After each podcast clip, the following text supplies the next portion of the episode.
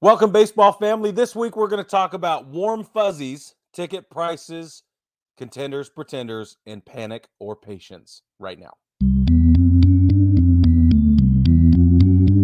Nine Plus Us presents the Baseball Together podcast with your hosts, Blackjack Brad and Kansas City Little Big Briggy Blue Eyes. And now, Baseball Together.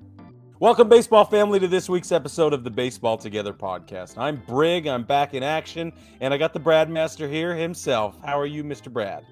I'm doing well. Uh, had a good good holiday. How are you today, Brig? Man, it was a holiday. You know, emphasis on day. Yeah. And, but it was great. Overall, very, very awesome. So, good. Yeah. Good. Yeah. Oh, but boy, I'm telling you, there's a lot of baseball stuff to talk about because there's a whole lot of baseball going on. And uh, let's get into it. Are you okay. ready? Let's roll. Let's start with some current events. Um, Marcus Stroman, he tossed a complete game one hitter versus the Tampa Bay Rays. That is basically the only reason this is relevant. But let's get into it. Yeah, Wander Franco is uh, the only guy to have recorded a hit against Stroman in the Cubs, but specifically Stroman. He got it on a clean single up in the seventh inning. Um, Stroman delivered 105 pitches, which is a season high mark for him, and eight Ks, eight strikeouts in the game. That's also a season high for him this uh, in this 2023 campaign. Uh, that was his fourth career complete game and his second career shutout. Congratulations to Marcus Stroman on the pitching, you know, clinic he put on, but specifically, as I said, because he did it against the Rays. Right. Um, I I think what's going on here, Brig, is that the Rays uh, busted out 15 hits against the Dodgers on Sunday, so yeah. they all need to get new bats. There are no hits left in the bats that they brought with them, so it's time to snap the ones they have, give them away, give them to a kid, something. Get just get rid of those bats because there are no hits left in them, and uh, go on to the next one in their in their locker or whatever, wherever they keep the bats. Yeah, yeah. Here's here's the real question though. Do do they also need to replace the hats for their bats, or can they keep those and move them over? I think they can keep the hats for their bats. That's really important. you want to keep the mojo going, okay? And maybe it's the hats because bats get cold. You know, they do get cold, and they only have so many hits in them. That's right? True. Like that's, that's the thing true. is like I'm I'm serious when I say that those bats have no hits left in them. Yeah. Go get yourself new bats, and the Rays are going to be right back at it tomorrow. So Cubs, look out. Yeah, exactly. But congratulations to Stroman on his uh, wonderful and what certainly will be a short-lived uh, victory. Okay, um, Major League Baseball warned the Brewers to get their stadium fixed. This is fabulous because it's when Major League Baseball swings a hammer, boy, they come down hard. It is like the U.S. government wanting their money back. And that is exactly how this feels. So, American Family Field needs an estimated $448 million in repairs. And so far, there has not been an ultimatum in place as far as timelines. However, as I said previously, the leniency leash is going to be pretty short, I think, on getting this done. So I think if they don't have a multi year plan in place very quickly, then Major League Baseball is going to be upset. I think they will. But, and I think a big part of it is because of what happened to the stadium in Oakland, right? Because that used to yeah. be a great stadium once upon a time, but now it clearly is not. And uh, we've seen what it takes to get a new stadium anywhere. And honestly, that stadium's only they, I think they said 22 years old. Yeah, it's not that. Old. It shouldn't be a it shouldn't be a crap hole already. I'm sorry. No, no, I agree with you. So yeah. Okay. It's, it's interesting. But Brig, my question for you though is um, they they reference the A's. Do you think that baseball will ever leave Milwaukee? Do you think that they would end up being like, nope, that's it, we're out? Uh, well, I hope not because it's in a gorgeous location right now. It yeah. is. Oh yeah, it's it's it's in a fabulous location. So I hope they don't ever change uh, the location. It'd be okay if they tore this one down, renovated it, or whatever, or even built something nearby. Um, but the way where it sits right now is it's it's a really cool spot. So, um, at least visually, I don't know like what Yeah. the part of town is that looks like. but, Right. uh, Yeah. Anyway, the point is, it. I mean, m- Atlanta did it, and there's it. w- If you had asked me that about Atlanta, I'd have told you no way. Well, But what they- I mean by baseball leaving Milwaukee is Tennessee. Oh, you. Oh, Do you think they would relocate the Oh. Brewers if they don't get their act together? oh. I hope not. I don't think they would. I don't think Um, so, but I I don't because like the, I don't your tone, Brad. Well, I, I'm just it was just it's just an interesting thought because that's stuff that I've heard uh, brought up over the last few days because they specifically referenced the A's, right? They didn't say like we'll relocate you, but they're just like, look what happened there. I don't think they would. I think that the Brewers obviously want to be in Milwaukee. I don't think the A's wanted to be in Oakland. Like they've been trying to get out of there for years, right? Yeah, no. and rather than putting money into a stadium they were just like we're just gonna leave we're just gonna leave so i think that's a big that's a big difference but the thing that is crazy to me is like i said that they let it go get so bad so fast that like there was no initiative in place to update it because T T-Mobile T-Mobile Park is 24 years old now Mhm. opened in 99 and they've already gone through and done a ton of updates to that stadium because they specifically said i think it was like four or five years ago they're like we Yeah. want this to be a hundred year old stadium we want it to be fenway park in a hundred years wrigley wrigley field in a hundred years like we want it Yeah. to be around for that long and i think part of that is where else are you going to put it Yeah, yeah, right. you know so there's that but it's, Hmm. it was really cool hearing the seattle mariners organization like putting a lot of pride into their stadium and it would be nice if the same thing was going on with american family field because it Well, certainly isn't be going nice on if- to phoenix Yeah, I was gonna say it'd be nice if everybody did it, right? That's, That's I don't think this is an issue that is limited to only one ball club. right Be- because in phoenix they're like rather than fixing the roof and making updates we just want a new stadium out west of town which i would be super happy about because that's just down the street for me but at the Yeah, same yeah. time though like take care of where you live man Yeah, that's what I think. that's the thing that's weird to me In the military, we always said you should always be improving your fighting position, right? And sometimes that meant aesthetics, and sometimes that meant cover and concealment, and sometimes that meant comfort, and it means all kinds of different things. But you should Yeah. always be making improvements to your current position, always. Mhm. Yeah. Yeah. So And yeah, it's should. Mindset I don't understand. different. yeah Yeah, I don't, i don't get it either Let's move on to transactions because uh, the odyssey of Gary Sanchez has taken another turn, and we we don't understand. So the Mets, uh, this they first of all, so he played for the Mets for like a half a day, and then he was claimed out claimed off waivers. The Mets picked him up. He signed a big league contract with the Padres suddenly, and that makes no sense.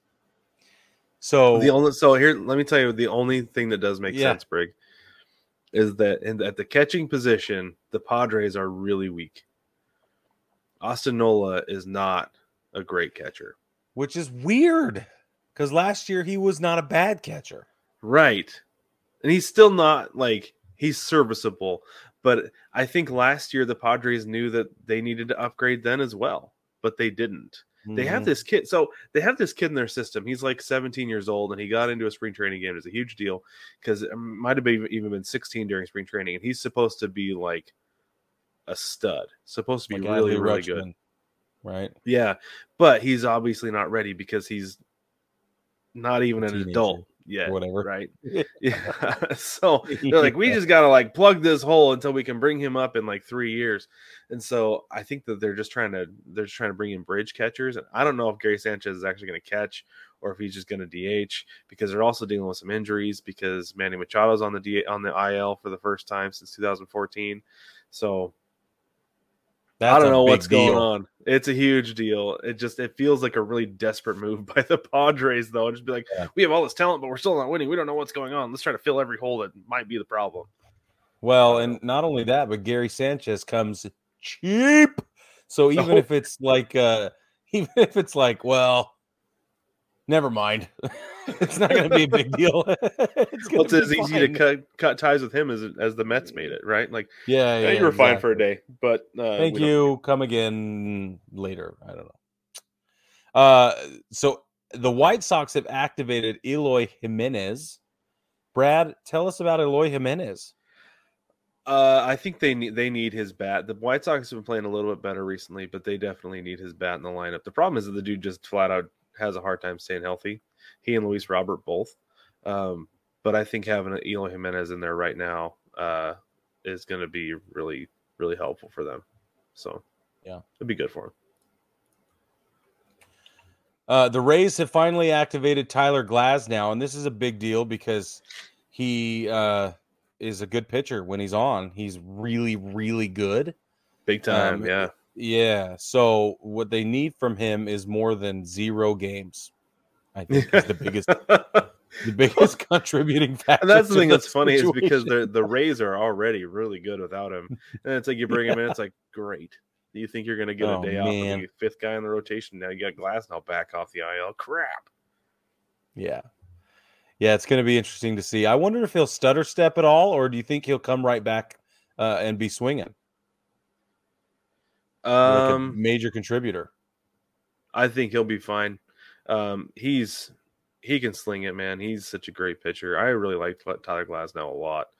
Part of it is I'm a little bit jealous of his hair, but another part of it is that like I think I think he's a great pitcher. Like He's I would jealous love of to have the guy on my team.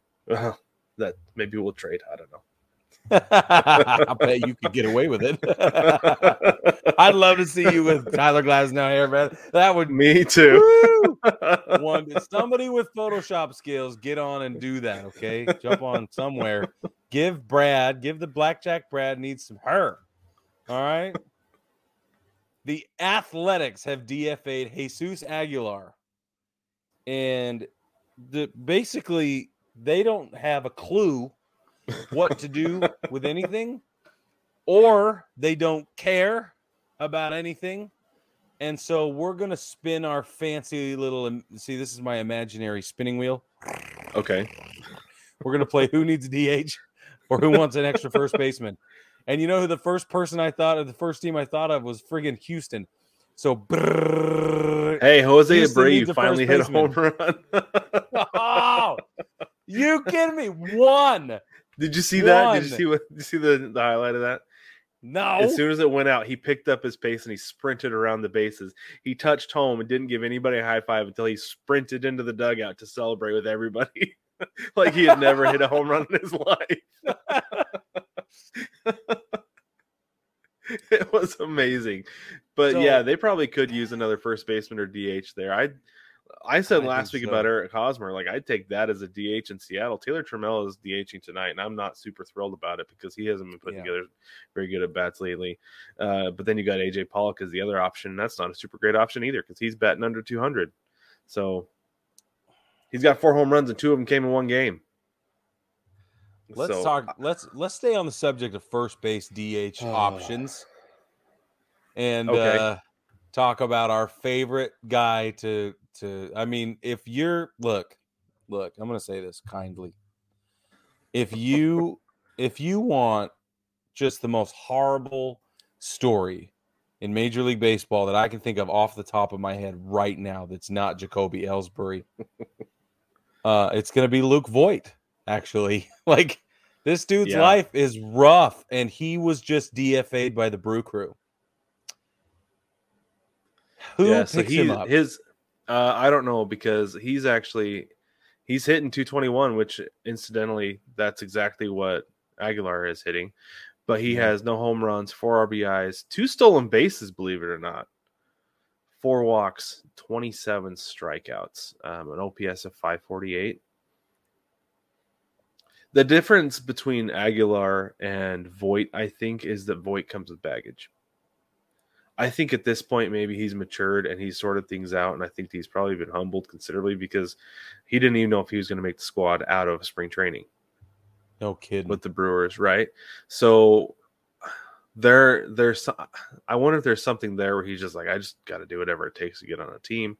I don't know, Yeah. but I think I think he'll land somewhere. There are enough teams dealing with enough stuff uh, that need a guy who could swing the bat to some degree, and maybe who knows? Maybe he'll get out there and he'll get everyday reps and he'll improve. I don't know because some guys that's how some guys are.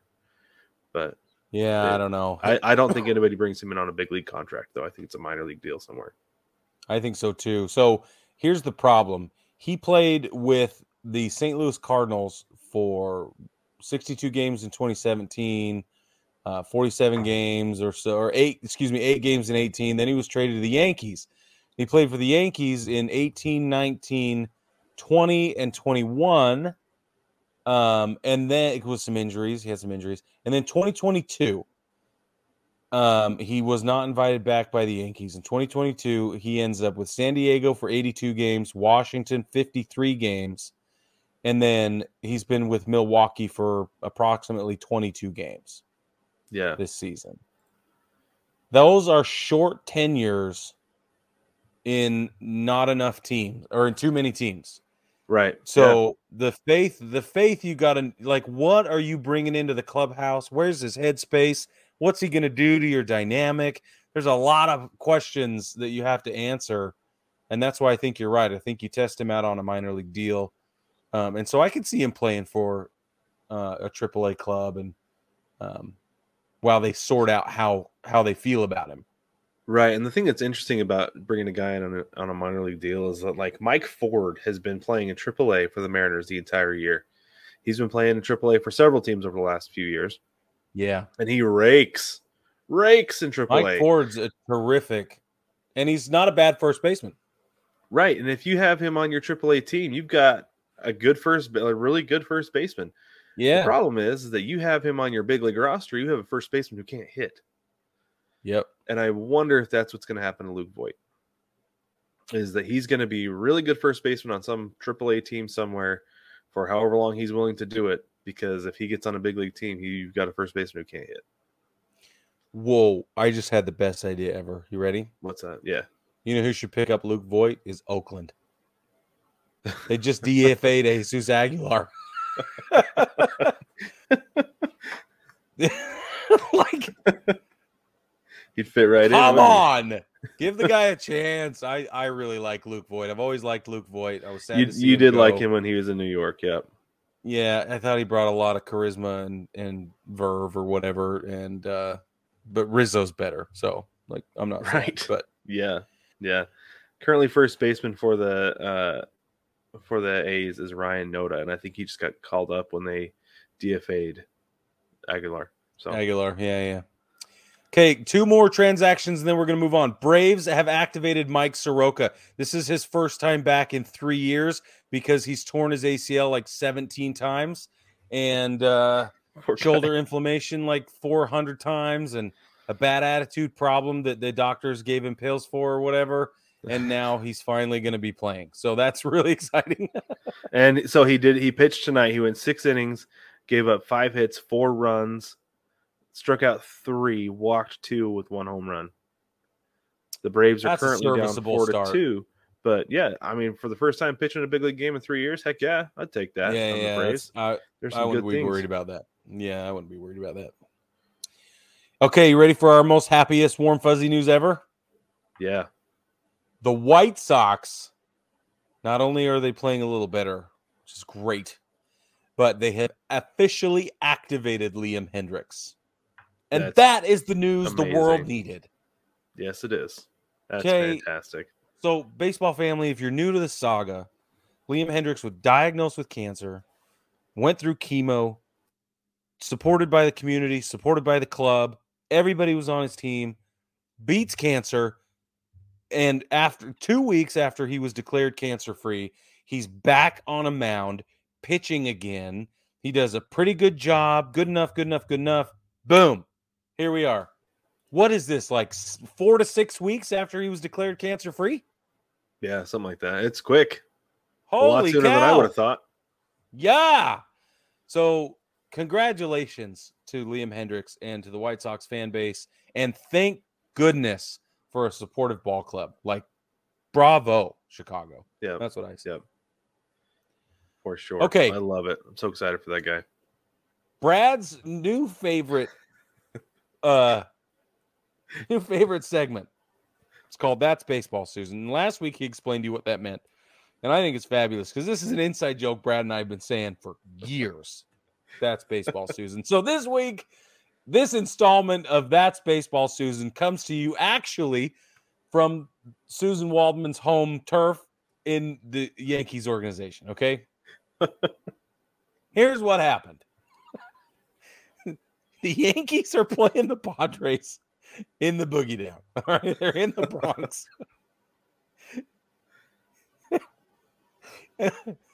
Ha-Seong Kim is on second base. Okay. Jose Azocar singles to center field. It's kind of shallow. Harrison Bader sprints off, gets gets it off the bounce, sprints on it, and then Crow hops and basically air mails it all the way home. It was like 300 feet above Higgy's head, above the catcher's head. Seriously. It was it wasn't that much, but it was it was a country mile over his head. He overthrew that uh, incredibly, and the dude's got a hose, right? So Right. it's Yeah. anyway. He he got a little too excited, and he threw he threw the ball over the catcher's head. That's problem number one. problem number two is that Gerrit Cole pitching doesn't run to back up the catcher's position. That's what he's supposed to do. Is he there? No, he's not. Somebody Higgy finds s- out he's not. What? I saw somebody on, I think it was on, is it on Facebook or Instagram? Somebody said they ought to be charging Gerrit Cole admission because he's got the best seat in the house to watch that play unfold. Just watching, spectating, not doing what he's, Yeah, not he working, He- just He watching. just stood there. so the ball's flying over the catcher's head. The catcher realizes he has no support. he, he freaks out, obviously, panics, and he runs to get the ball that's a, at the backstop. He grabs it, turns, and throws it to third base. The, At the third runner on second Threw it at third the, base. the runner on second scored an hour ago at this point. Okay. Jose Azocar is peeling around second base by the time the catcher gets the ball, and he's getting ready to slide into third base when the ball goes way over DJ LeMahieu's head at third base. And he just looked at it. He's like, well, does the runner stop? No, he doesn't. he goes all the way around third base and he scores a little league home run. so in the left field at the time had to have been IKF, right?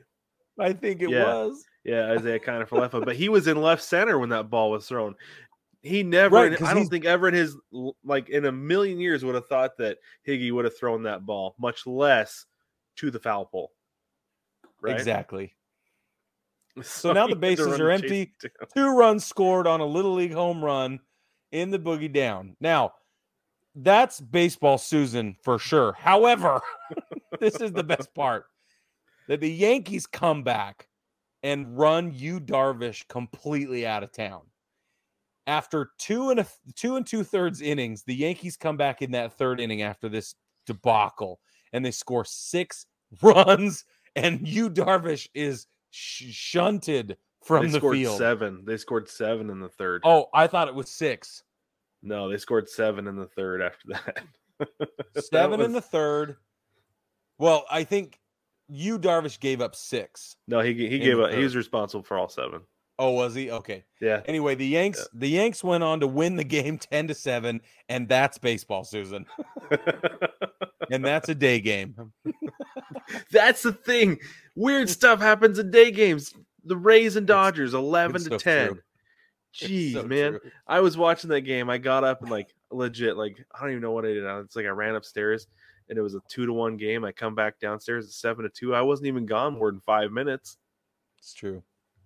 Sunday Sunday afternoon baseball, man. It's so weird. It's wild. So that's your that's baseball, Susan, uh, for the week. Uh, our Shohei Ohtani news for the week is also very interesting. MLB executives who wish to have remained anonymous and continue to do so with impunity and we're all bothered by that, but they get away with it somehow. They have reported that the LA Dodgers are considered the clear front runner for the Ohtani trade at uh, in this free agency coming up at the end of the season. The next level down appears to be, as it's reported, a three-way tie between the Padres, the Mets, and the Yankees. And then, then the next tier after that, according to this anonymous MLB executive, is that the Mariners and the Cubs are the next team down in that in the running. Now, obviously, Brad and I have bandied this about a bunch. We've decided how we feel about it. Um, but baseball family, where do you think he's going to end up? Like, seriously, where do you think he's going to end up? Not just because you're a fan of that club. Like, I'd love to see him in pinstripes, and I make that joke all the time. But I don't know for sure that he will actually be a Yankee because whatever contract he's going to pick up is going to be for the remainder of his career. Nobody's going to ever let him go after this and he's right. not going to want anything shy of absolute certain job security, and he deserves that. So, my question to you, baseball family, is where do you think he legitimately ends up? We don't know. So, right. And so, here's something that so Jewel and I were talking about this today um, because we talk about this all the time as mm-hmm. Mariners fans that, like, what's it going to take for Ohtani to come? Like, yeah. Do we need to have like another deck added? Like, what's what do we need to bring Ohtani yeah. to Seattle? And one of the things that, as we were thinking, as I was thinking about this, I was like, the everybody's going to offer him basically the same amount of money, right? So it's not money is not going to be a thing, right? If they can. Anywhere, yeah. any of his final final like suitors are, it's all going to be even money. I bet you. I'll bet you're right. So the difference is going to be their plan for usage for him is it going to be we don't want you hitting on days you're pitching um, we would love to have you hit on days you're pitching but we want to give you a day off the day after you pitch so you can fully recover or we'll let you continue to dh the day after you pitch because you feel like if you feel good you can go but let us know how you feel and we'll go like i think it's yeah. going to be how teams address that going forward and then also being like you know maybe towards the end of, end of your career you need to pick one right? And maybe he doesn't want to pick one. And somebody tells him that he's like, "No, sorry, that's sorry. not what I want." Yeah, you know.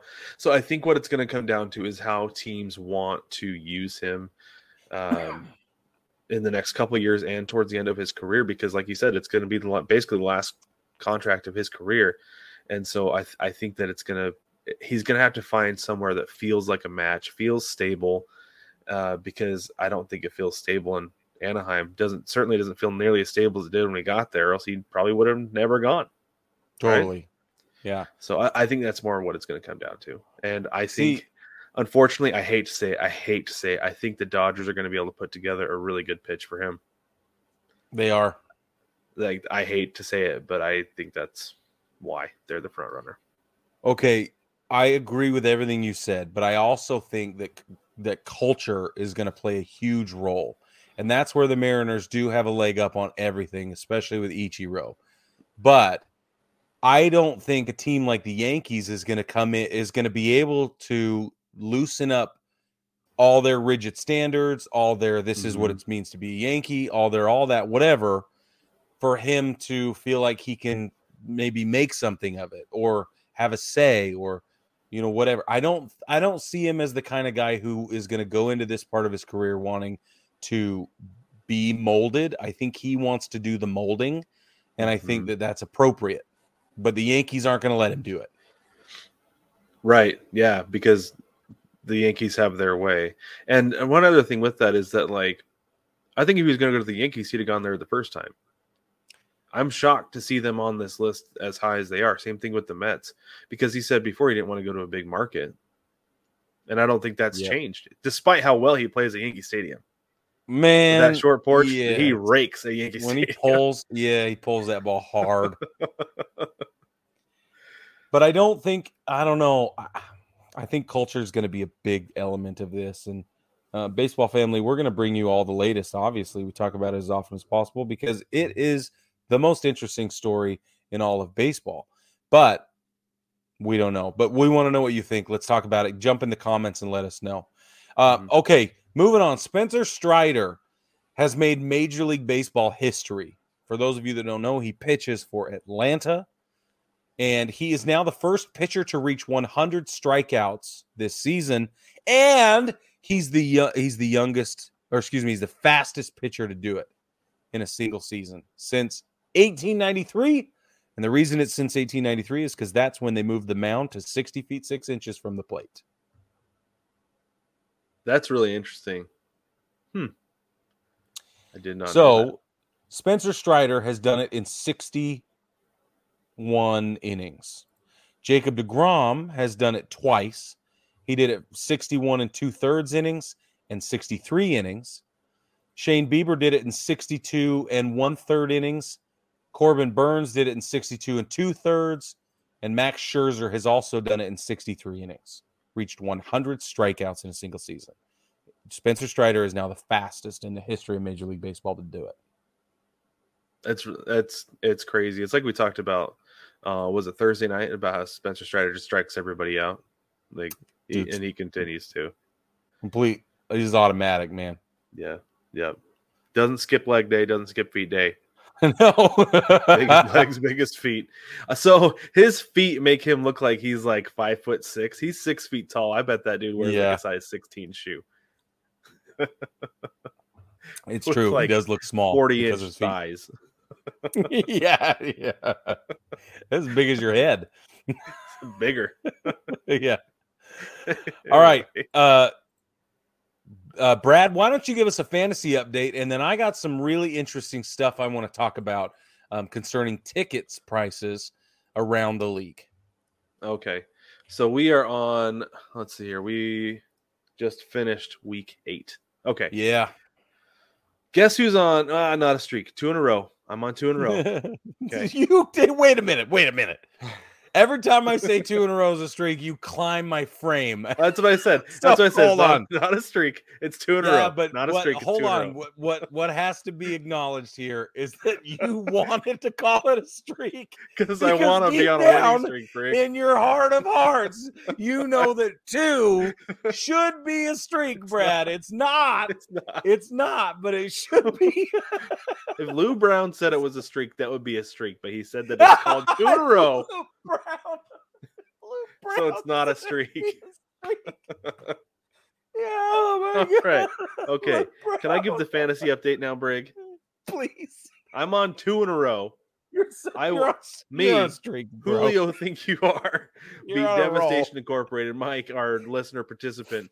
I won 568 to 544. My top performer was Polar Bear Pete Alonso, 62 points. His was um his top performer was Spencer Steer with the Reds. Look out for the Reds, man. In that Bro. weak division, look out. Spencer Steer had 101 points. So yeah, like I said, I won two Steer in a row. man. So there's that. Anyway, uh, next down we have Big League Chupacabra. That is Jewel and you, Brig, Brigger Mortis. Jewel on this one, 597 to 531. It seemed like it was a lot closer than that, wasn't it? It was so close. I think I know Uh, what he did. I think I know what he did, and I think I applaud him for his efforts. But he's putting. Did he make some late of- changes? Yeah, he's putting a lot into this, and I and I think it's really cool. I just don't care to, enough to do it. I'm so I've I've actually the last two weeks put a lot more effort into my roster, and I think that's why I'm winning. Anyway, Yeah. So his top performer was LaMonte Wade Jr. with 69 points. Nice. And Brig, yours was Ty France with 86. Ty France is coming around despite having thought that he exploded his wrist with a hit by pitch. Bro, that was scary. You're telling me. Uh, had Sam Haggerty playing first base. That dude's like five and a half feet tall and fast. He's not a first baseman. He is the exact opposite of what a first baseman should be. Correct. anyway, our next matchup, we had not another fantasy team. That's Jason uh, and Burns Turner Overdrive. That's Tori. They are the hosts of the Philly Baseball Together podcast. Uh, Tori won this one 581 to 509. Tori's top performer was Salvy Perez with 65 points, and Jason's was Andrew Vaughn of the White Sox with 87 points. Uh, last one we have here, Grace Under Fire, is Denise. She's the host of the North Chicago podcast. And Harrisburg Charlie's, that's John. Uh, Denise really took it to John on this one. I don't know if John is doing his roster these days. Uh, it might just be sitting. Denise won 447 to 282. Her top scorer was Freddie Freeman with 78 points, and uh, John's was Vlad Guerrero Jr. the third with 52 points. As far as records go, I am three and five. Mike is five and three. Jewel is on top of the whole thing at seven and one. Brig, you're four and four. Jason is five and three. Tori is two and six. Denise is five and three, and John is is the basement dweller at one and seven. There you have Thanks, our John. week eight update.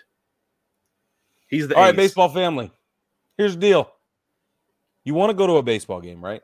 You say to yourself, and you wonder, where should I go?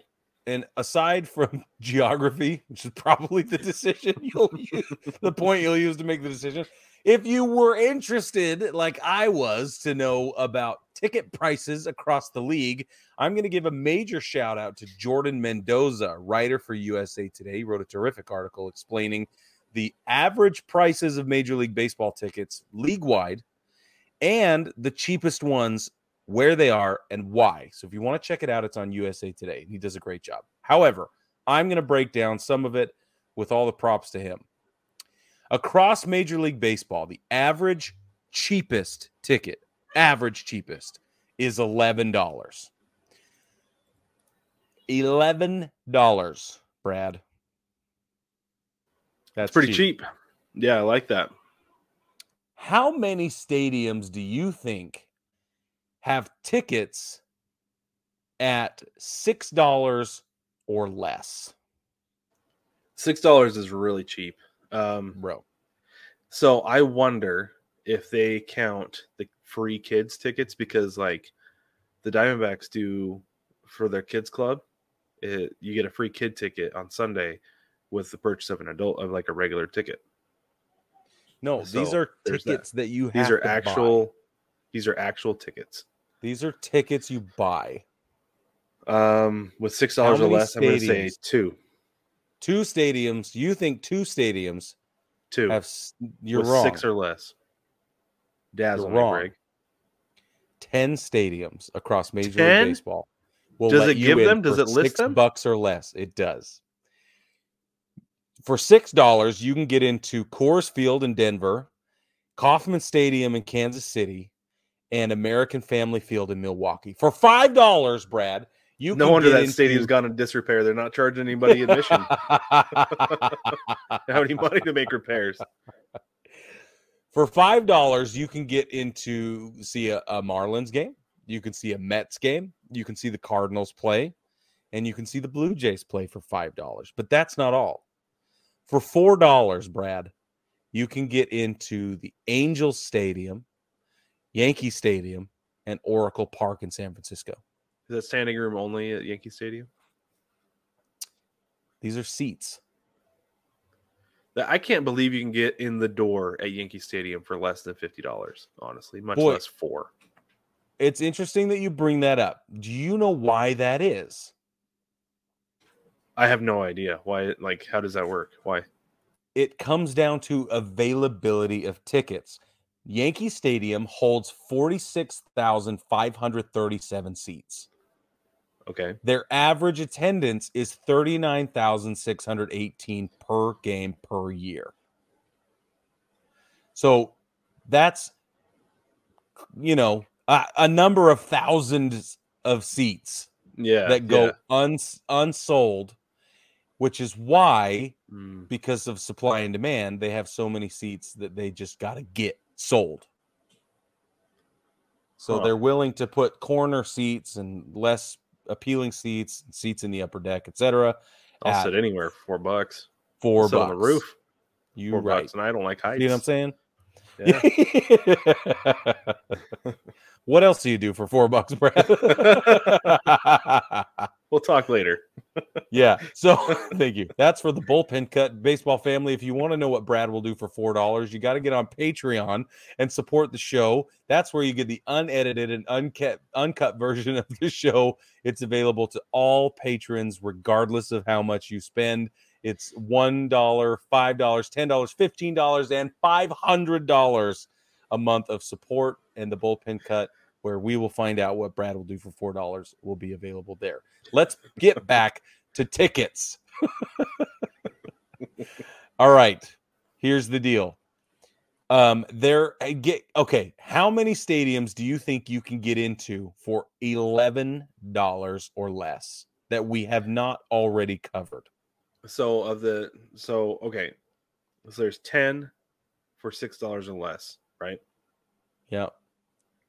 I'll go another Let's do seven this. then. Let's do this. Let's do this. How about for twenty-four dollars between twenty-four dollars and eleven dollars? Okay. I'll say seven. Six to eleven. So Seven, okay, so it's eleven. 24 It's is still- eleven. It's eleven more stadiums. 11 teams will let you in the door with a seat for $24 or less. And then you add the 10 we already talked about. That's 21. So you can get into 21 stadiums for under $24. out of yeah. Out of 30. Here are the teams you can get into for $24 or less. You can go see the Cleveland Baseball Club for $24. You can see the Dodgers play for $24. You can get into Fenway for $22. You can get into the Astros Minute Maid Park for 18. Texas Rangers at Globe Life, the new one, $16 a, spe- a seat. The Phillies at Citizen Bank, $15. The Trop, nobody wants to go there. You can get it in for $15. right. Wrigley, $14. Guaranteed Rate Field, which is where the White Sox play on the south side of Chicago, $13. Truist Park has the cheapest tickets at $11 in Pittsburgh, PNC Park, $11. I can't believe they're charging that much at the Trop with that many Yeah. empty seats. That's what I'm I mean, I know they have a good team, so they can like. I guess they can up a little bit, but like with that many Yeah. empty seats, you got to drop those prices a little bit. Now, this does not factor in the average price. Okay, the average right. This is, the, this price is the bottom. of This a is the lowest ticket. price. This is the cheapest you can get. The average Yeah. ticket price for Yankee Stadium's tickets are 174. Okay, that's the average price. Now you Yeah. can go and buy a $1,000 seat behind home plate, sit in the cushy armchair, all the food is paid for, etc. That's a $1,000 or better depending on who they're playing, etc. right? Right. Yeah. Yeah. Yeah. No. No. I. Yeah. That's. It's. This is definitely the bottom. The bottom rung. You're sitting in right field, up the top. In the corner, behind the pole, Bring your whatever. binoculars. Yeah. Yeah. All Yeah. of it. John Sterling in your ears because you can't hear anything else. For sure. But but Even the baseball PA family is like, now, buddy, Now, but number two. you say number two? number two. Derek Jeter. Oh, it took that long for the sound to travel. My goodness. it Derek Jeter lost the bat. It took years. There's a It's science joke for you, Break. echoing. oh, that's baseball, Suzyn. That's awesome. So, ba- baseball family, before we take our break, I want you to know that if you have access to a Major League Baseball facility and you've been worried about ticket prices, it has never been cheaper to go to a ball game than it is right now. Get Well, yourself to the ballpark history. in recent history. Take your family to the ballpark. Take your friends to the ballpark because you can do it for cheap. My daughter and I got into Busch for $24 a piece last summer, and it was awesome. We got into Busch Stadium in St. Louis. Terrific experience. One of the most beautiful ballparks I've ever been in my life. It was wonderful. Awesome. All right, with that, baseball family, we're going to take a break. When we come back, we're going to play two of our new favorite games. The first one is going to be Panic or Patience.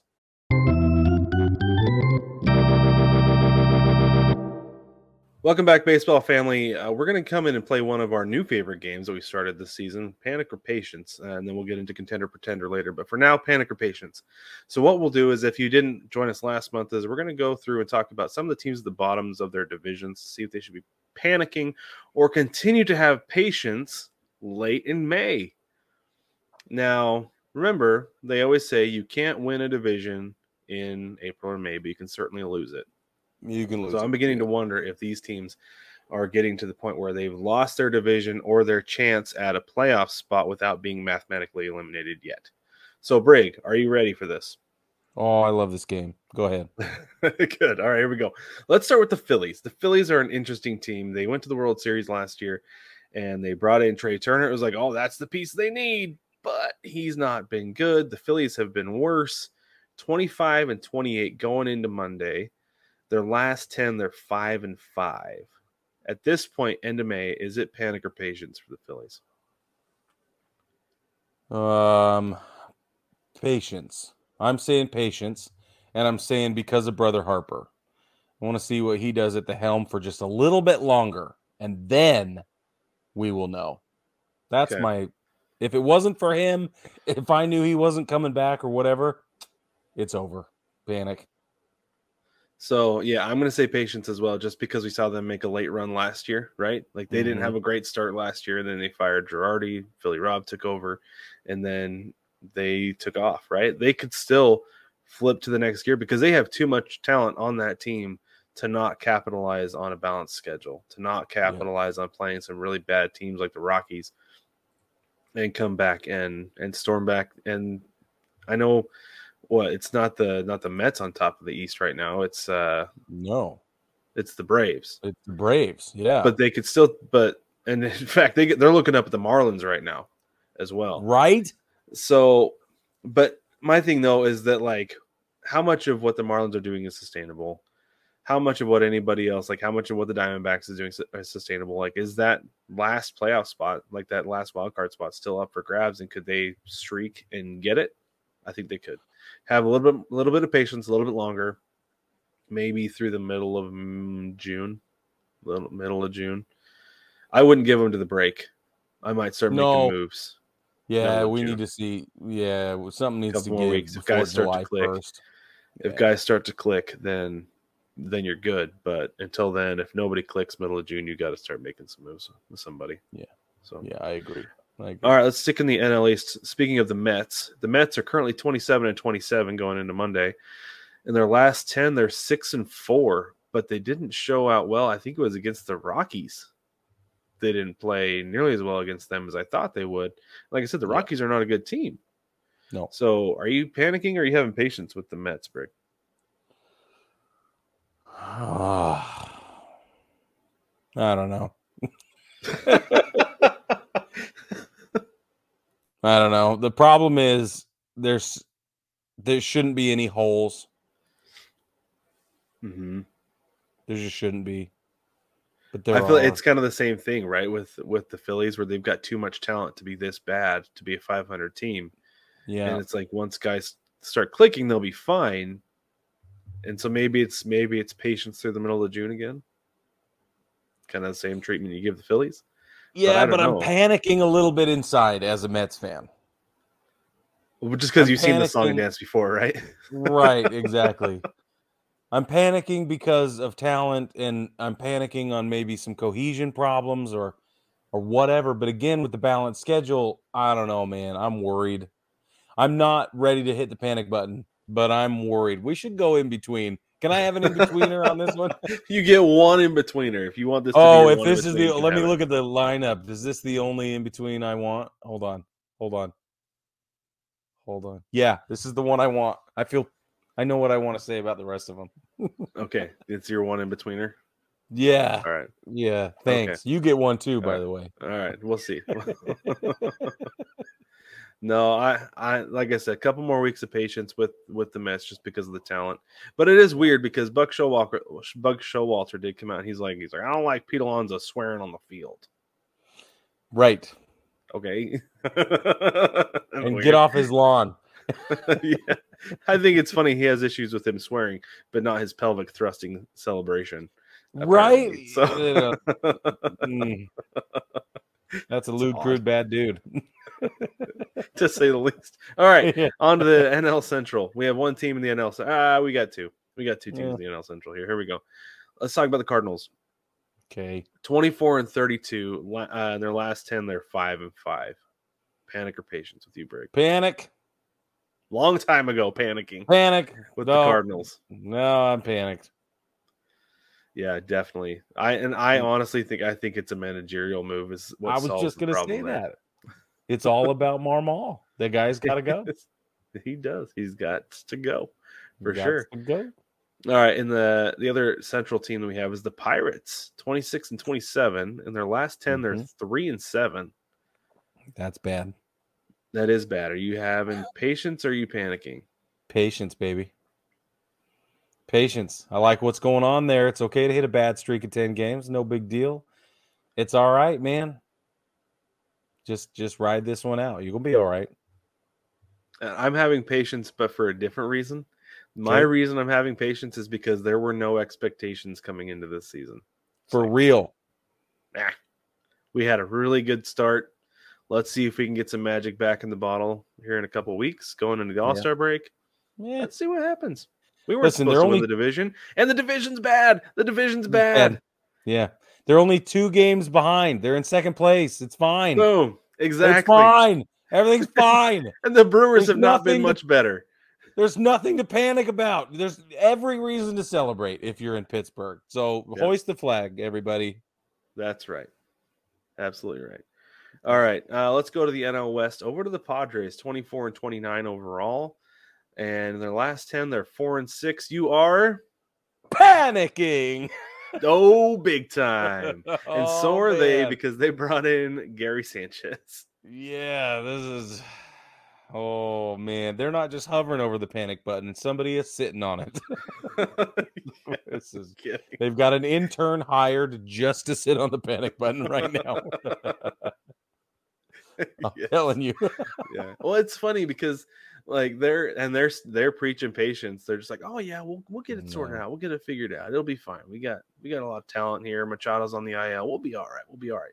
No, you've got so much talent that with Machado on the IL, you should still be winning seven out of every ten games. Yep, Like there is something going on there that ain't Yep. right. it's not right. Bad news Yeah, bears. so- I'm telling you. Yeah. Do you think? Do you think they'll like if the Padres are not in the mix it, come trade deadline, right? End of July. Like if nothing looks like it's sorted out and headed in the right direction, do you think they'll start selling off guys? Nope. No. You, They they're gonna not. hold. They're gonna hold on on hold They're on to till the bitter end. They're gonna hold all their cards, bro, and they're gonna they're gonna use this off season as a chance to run diagnostics. They're gonna go into spring training next year and figure it out, and then they'll decide by the All Star break next season. But this Mm, one, Okay. they're gonna let this one fly if they need to. Okay. All right. Okay. Let's head over to the American League AL East. Got the Red Sox. Twenty eight and twenty five is not bad, but it is bad enough to be in fourth place in the AL East. Out of five, for those of you keeping track at home, No, they're fifth place, aren't they? In fifth place. they're they're fourth. The the Blue Jays are at the bottom by half. Well, that game. must have just switched. That just changed then. Oh, okay. All right, then that's Yeah, current as okay. of right now. Whatever. Yeah, yeah, yeah. Okay. I when I updated this, that was not the case, but now Okay. we're good. All right, so you got you got the Red Sox in fourth place. They are five and five in their last ten. Uh, are you having patience or are you panicking with the Red Sox? panicking. And I'll tell you why. It's because they are in the AL East. If they were anywhere else, it would be a total patient situation. But at the way things are going in the AL East, I don't care if you win 10 out of your last 10, they're still nine and a half games back, and they're not going to win 10 out of every 10. They just can't do it. Right. So I'm telling you, it's it's uh it's panic time. But they're not gonna panic. They're gonna hold their cards as well. They're gonna maybe make one sneaky little move at the deadline. They're gonna it's gonna be an appeal to the fan base to show that they're trying, and it's gonna wa it's gonna be a wash. I'm I don't have any faith in Boston this year, and I I really enjoy that because I'm a Yankees fan. but at the same time, like practically, like as a as a baseball fan, I'm not watching the Red Sox and wondering when they're going to break out and come, you know, for the third place or second place. So I'm just not worried about it. Right. I feel the same way. I would be panicking for them as well if I was them Yeah. as well because of everything you just said. They're in the AL East. They would be sitting half a game back in the AL Central. Totally. um, which would be no problem at all. But in the AL East, it's uber competitive. Um, but they're not necessarily going to do anything. Like to this point, I feel like they've overachieved. I think so. Yeah. So if they maintain where they're at, if they can if they can even end up in third place in the AL East, that will have been a Mhm. success on the season. yeah, I agree. Absolutely Mhm. agree. Okay, how about the Blue Jays, who are as of right now sitting in last place at 28 and 26? Their last 10 is ugly, three and seven. Panic or patience break.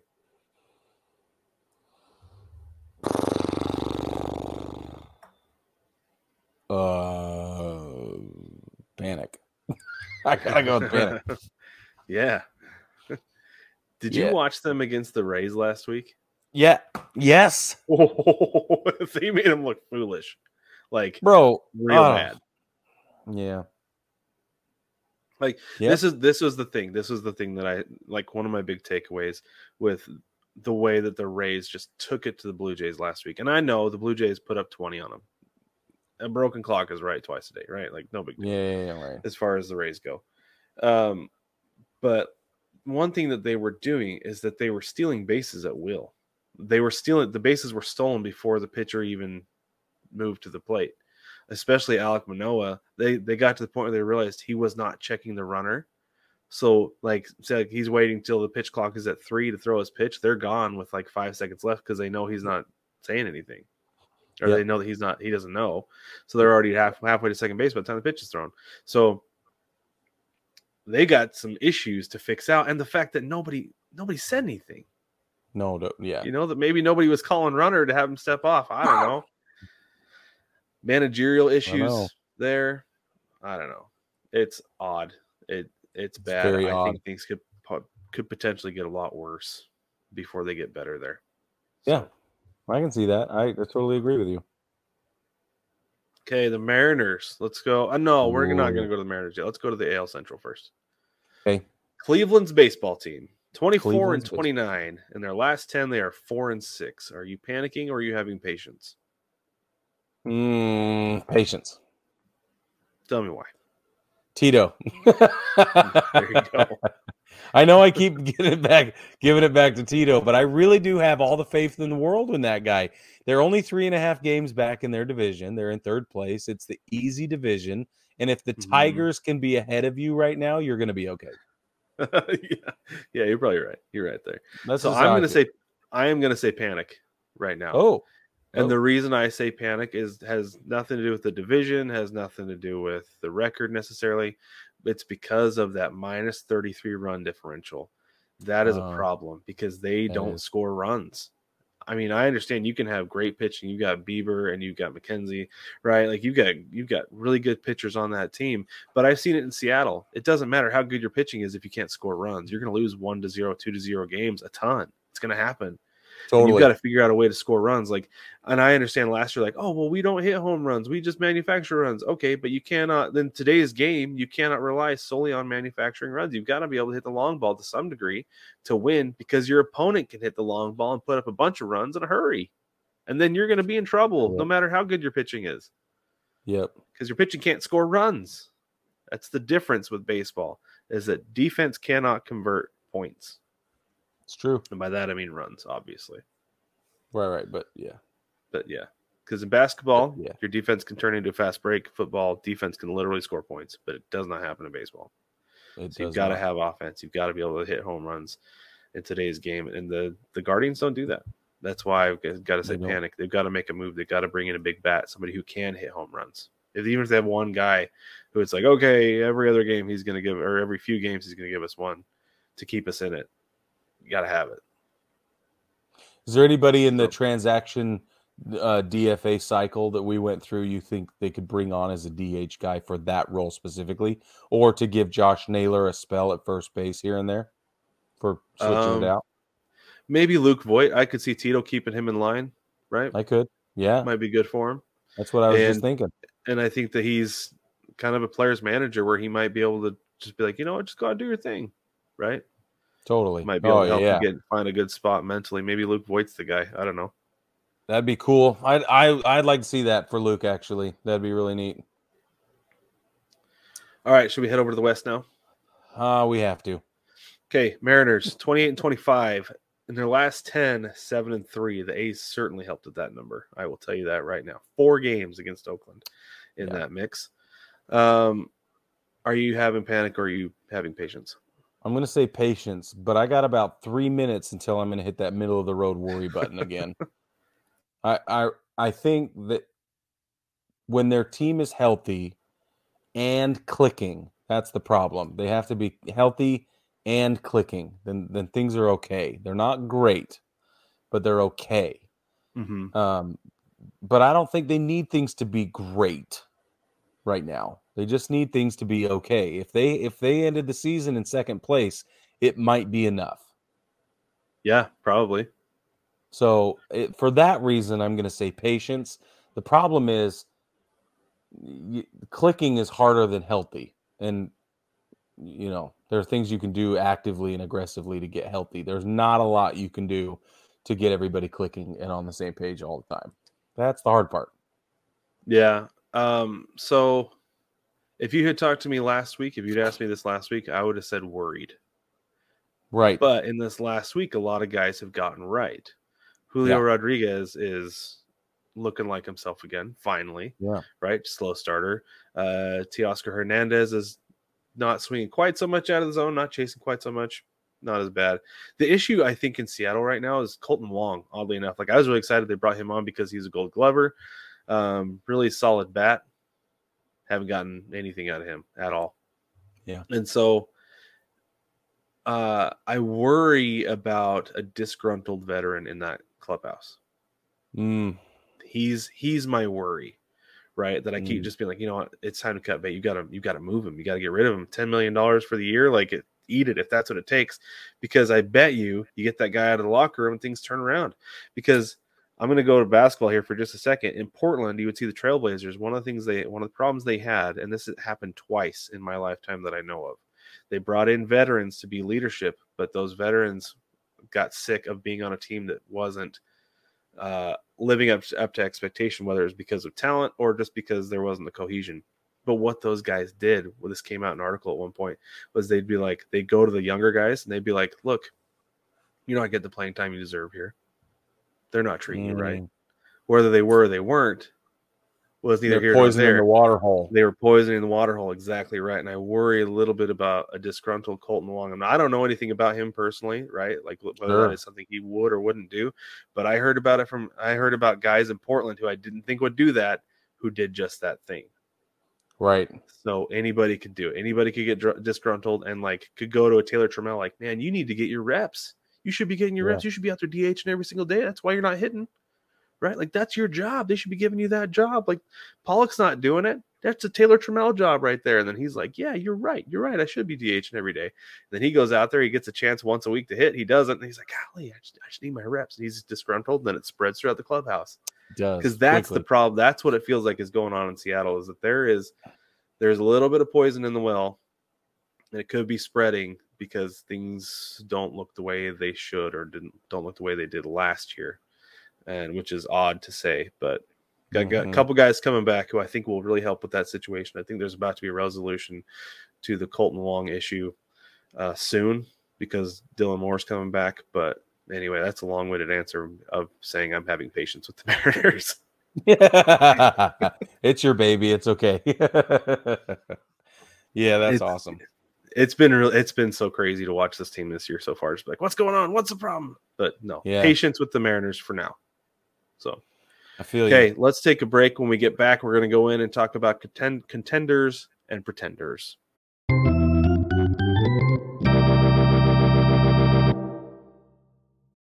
All right, baseball family, welcome back to the third and final segment of this week's show. That was my radio host voice, and I will not be doing that again. We are going to get us into the contender or pretender s- segment of the show. We're going to go down the list. We're going to give you division races. We're going to talk about how many games back teams are, and we're going to discuss whether or not these teams have a shot at the playoffs and why. Brad, let's just start at the top. okay AL East. Baltimore is 34 and 20. They are 6 and 4 in their last 10. Second place in the division behind the Rays, and that is 4 games back. Are they contenders or pretenders? i think they're contenders i think they've been steady enough for long enough that we can make them contenders and the fact that they're only four games back of the rays pretty good Pretty good. Uh side note, do you think they're the best team in baseball, Tampa Bay? tampa bay is the best team in baseball Do you think they are? Yes or no? Hmm, that's tough because they have the potential to be, um, but they have some warts. Um, that's tough. I I don't know that the Orioles will ever ever catch them, even though four games is not very many, right? Um, so far, uh, this is what I'll say: Will the Rays be the best team in baseball at the end? I don't think so. But will they Mm. be the best regular season team? Probably. They, I think they're going to be the best. I think they are the best regular season team this year. Okay. What about you? I have an opinion on that. I think that I I think at this point Atlanta is probably the best team in baseball Mm, overall. I think it's close. I think it's really close between I think two. Tampa Bay is is yeah the only other consideration right now. I need to see a little bit more consistency out of Atlanta for them to be Yeah. the best team because they have stretches fair. where you're just like, you lost to who by how much? What? That's true.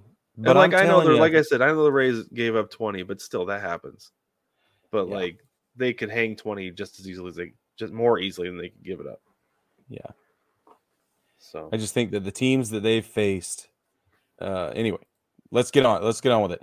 Um, the, let's talk about the Yankees. They are 32 and 23, 7 3 in their last 10. That puts them third place in the AL East, six and a half games behind the Rays. Are they contenders or pretenders? if you'd asked me a week ago, I I would have said they're potentially pretenders, but I absolutely think they're contenders. I don't care they give up little league home runs, gaps happen in the field, um, but they came back and they put up seven the next inning. So yeah, no, I think the Yankees are absolutely contenders to make the playoffs. Uh, because caveat, like that's that's what this is, a contender to make the playoff, not necessarily a contender Yeah, for the yeah. World Series. We'll get there later um, Yeah. on another show. But for now, contenders to make the playoffs, absolutely. Yeah, I agree with you. Yeah, I agree with you. AL Central, this one's really interesting. The Tigers are 25 and 27. They're 5 and 5 in their last 10, puts them second place in the division, two games back. Is Detroit pretending or are they going to be contending?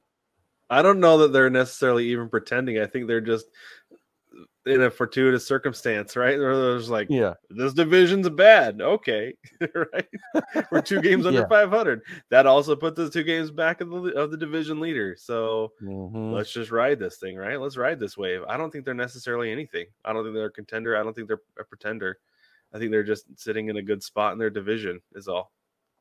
Honestly, like So I think they'll fall off and they won't be surprised. Yeah, that's how I feel too. But I think it's interesting because now we have to talk about Cleveland's ball club like we did a minute ago. Yeah, but because they're 24 and 29, four and six in their last 10, third place in that same division, and three and a half games behind the Twins. Are they pretenders, or do you think they have a chance at the playoffs? So it, the, it's funny. It's funny because of that division because I don't I don't buy in on the Twins a ton, right? Right? So I've got to say that because Cleveland has the potential to catch the Twins, I've got to make them contenders despite panicking, right? Yeah. and saying we need a bat. But the reason we need a bat is because we're contenders in the division. If they weren't contenders, if they were pretenders, then I would be like, nah, patience, whatever. You don't need to fill that spot. But Yeah, because right. there's the potential is there to catch the Twins, absolutely. Like I, that's why I say they're contenders in the division. In the playoffs, no, they're not going anywhere. But in the division, certainly, right. They- They're going to get to the playoffs. yeah. Yep. Interesting. Okay. AL hold on, West. hold on. What about you though, Brig? What do you think with the with Cleveland contender or pretender? Cle- Cleveland's contending. Yeah, they'll Okay. make it to the All right. playoffs. I think that's how I feel. Okay. Thanks for catching me. I forgot about my having an opinion. Um, the AL West is fascinating. In case you haven't been Oh. paying attention, it is cuckoo for the proverbial cocoa puffs. Okay, the Texas Rangers lead the division by three games right now. They're thirty-four and nineteen, and I didn't put them on here because, I, but I needed to. The Rangers are thirty-four and nineteen, eight and two in their last ten. They lead the AL West. Are they contenders or is this a facade? Um, I want it to be a facade, like so bad, right? Um, yeah, you do. so bad. But really, I don't feel like they've played a really tough schedule yet. Is that what it is? I think that's what it is. I don't want to call them pretenders because they're winning the games they're supposed to, right? Indeed. Um, but at the same time, though, like I, I, ugh, ugh, I've got to say contenders just because they're they're there, you know, until they fall off. They they've got the best offense in baseball. Their pitching has been holding up its end of the bargain for the most part. well, Nate Eovaldi has been holding up his end of the bargain. Okay, let's be right? honest. Yeah, yeah. They did drop two or three to the Braves yeah. recently. Um, I they don't think took Nate two. pitched any of those. They took two out of three from the Orioles, though. So like that's the thing is, I'm going to say contenders just because they're there, and until they fall off, we have to. I think we have to include that team as contenders. I don't think they're going to fall off. You don't think so? Mm-mm. Mm. And I did not expect my prophecy to be fulfilled this early. I thought it would be next season. Yeah, I did. So I'm very excited. And they're doing it all without DeGrom, which is f- freaking crazy, but so fun. it is. It's fun. It's a good day to be a Texas Rangers fan right now. Okay, let's move down because the Astros are a big question mark in a lot of people's minds, not so much in others. The Astros sit at 31 and 22, 7 and 3 in their last 10. They're number 2 in the division, 3 games behind the Rangers. Do you think they're pretending or are they going to contend?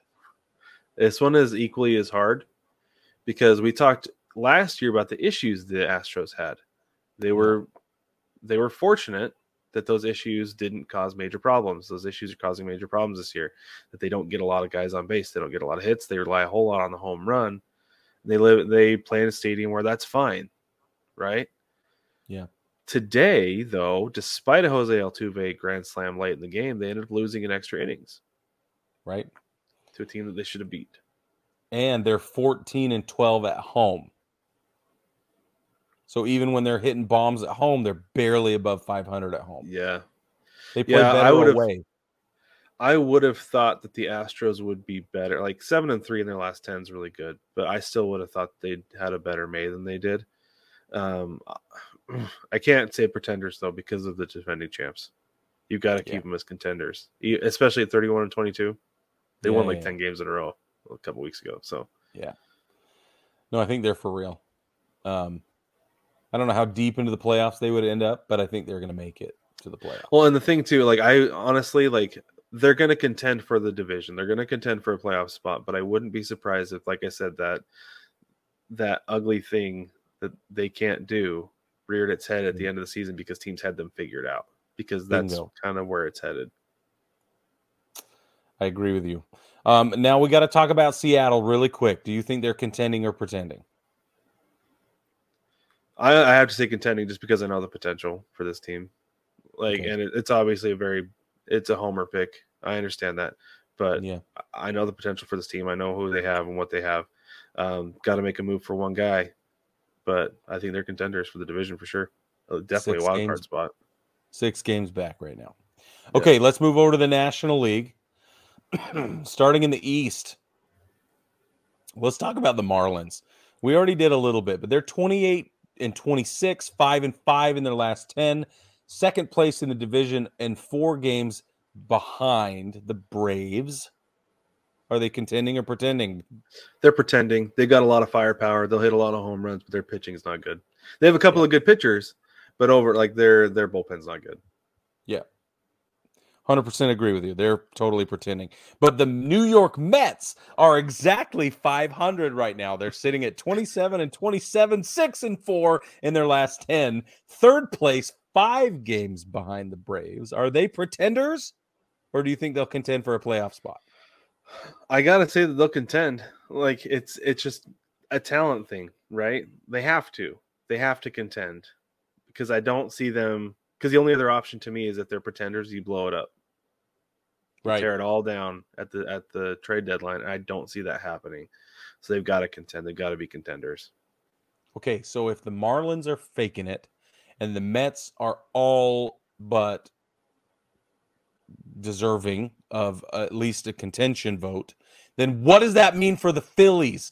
Because the Phillies are 25 and 28, 5 and 5 in their last 10. This puts them in fourth place. They're six and a half games behind the Braves. So the way the Phillies are playing, you can't call them contenders.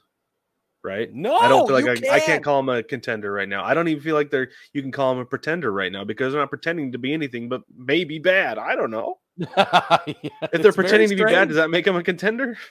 I don't know. I don't know. It's a manic. They're not even at 500 right now. No, no. Do I think they'll contend later? They ought to. They, Will they? I don't know. Yeah, I don't know. Is that our big question mark goose egg for I think the, that's for our the big- segment? I think that's our big question mark. That's our uh. Yeah. The National League Central's fascinating. Pittsburgh, 26 and 27. They're 3 and 7 in their last 10. Second place, two games back.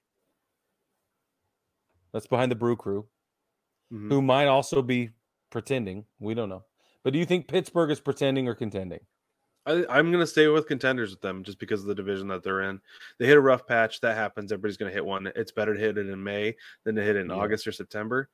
So I'm. They got it. It's a good team. It's a good Yeah. team, despite. ev- I mean, this is the thing that I've decided is that Rich Hill, for some reason, needs to pitch at night. Yeah. yeah. Um, Oh, I don't know yeah. if he needs to like go watch Jeopardy and Wheel of Fortune before he goes out there. If like that's a thing. But, Get his wheatgrass pitches better at night. shot. Yeah. Yeah, yeah, yeah, because he's better at night than he is during the day. But he's been Yeah. really good. He's been pretty good for them, despite being over the hill. Um, okay, so we know the Brewers basically you could make the same argument for the Brew Crew, but what does that mean for Cincinnati? Because they're in third place right now and they're only four games back, five and five in their last 10. They're 24 and 29, which is terrible. But as far as the division goes in the NL Central, it's serviceable at this point. It is. And how is that possible? They just swept the Cubs, by the way. I know. Um, I know. They're pretenders, though. They're not going to win anything. Like they might even like I saw that they might be shopping Jonathan India. Whoa, seriously? That's what the Twitterverse is saying. I don't know if it's true because I wouldn't be if I were them. But if I'm Seattle, I'm giving them pretty much whatever they want for him because you need a second baseman. Yeah. Because Wow. I love me some Jonathan India. Dude's awesome. Dude is Yeah. great. Yep. Okay, let's talk to the NL West. This is this is to me this is the most fascinating thing in the world. Because somehow the Dodgers are only one game up. The D-backs are in second place in the National League West. S- Hold on, Taylor Duke, listen to me. The D-backs are in second place behind the Dodgers, trailing by a game. One, I know it's May, but one game. Okay, they are 31 and 23. But they are six and four in their last 10. Brad, are these guys faking it, or do you think they're actually going to go to the playoffs? That's tough, man. It's tough because so the late the last little stretch that they've had where they've been playing really good ball. Lourdes Gurriel Jr. had like a 16 game hit streak that just Yeah. got broken a couple days ago. Um, one thing I think that the Diamondbacks are really good at is beating teams they're supposed to. They have a hard time beating the teams above them. Mm-hmm. Um, so will they contend for a wild card spot? Yes. Will they contend for the division? No. Are they pretenders? No. I'm not going to say they're pretenders. Like they've got they've got talent. We said be, at the beginning of the season that team has got talent. We just didn't think that they would hit this year, right? We were like, oh, they'll be pests, they'll be 500 team, but no, that Yeah. talent has clicked already, and I, I think they'll contend for a wild card spot. That's exactly how I feel.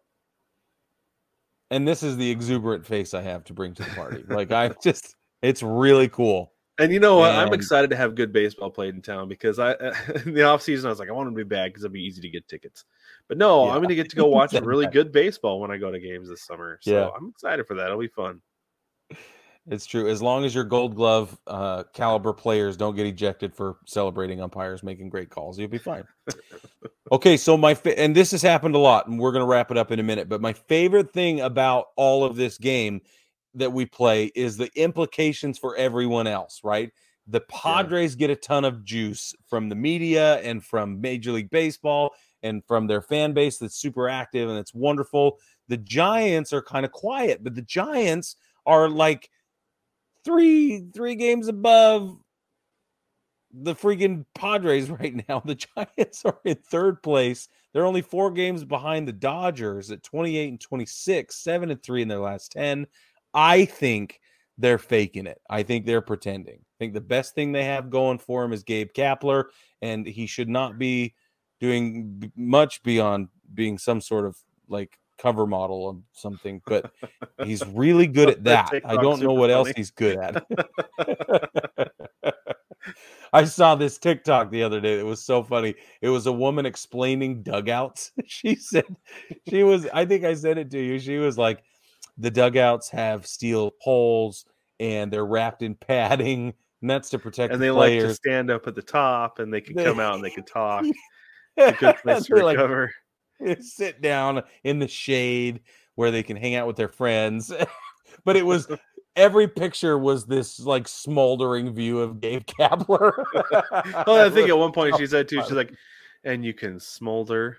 Mm. Yeah, she did. I really do think that that is the best thing they got going on in yeah. San Francisco. I think they're fake. Yeah, they're pretenders. They don't have. I don't think they have the talent to stick around in that division. Um, it's they what they've done so far has been a surprise. I'll give them that, but true yeah. because of that, they're pretending. Okay, so then the the the immediate implication is San Diego, right? They're seven right. and a half games back, twenty four and twenty nine, with as much talent as anybody, uh, as big a payroll as anybody, and they've got every expectation in the world, and they're squandering it right now. They're four and six in their last 10. They're not even at 500. Are they faking it, Brad? What's going on in San Diego?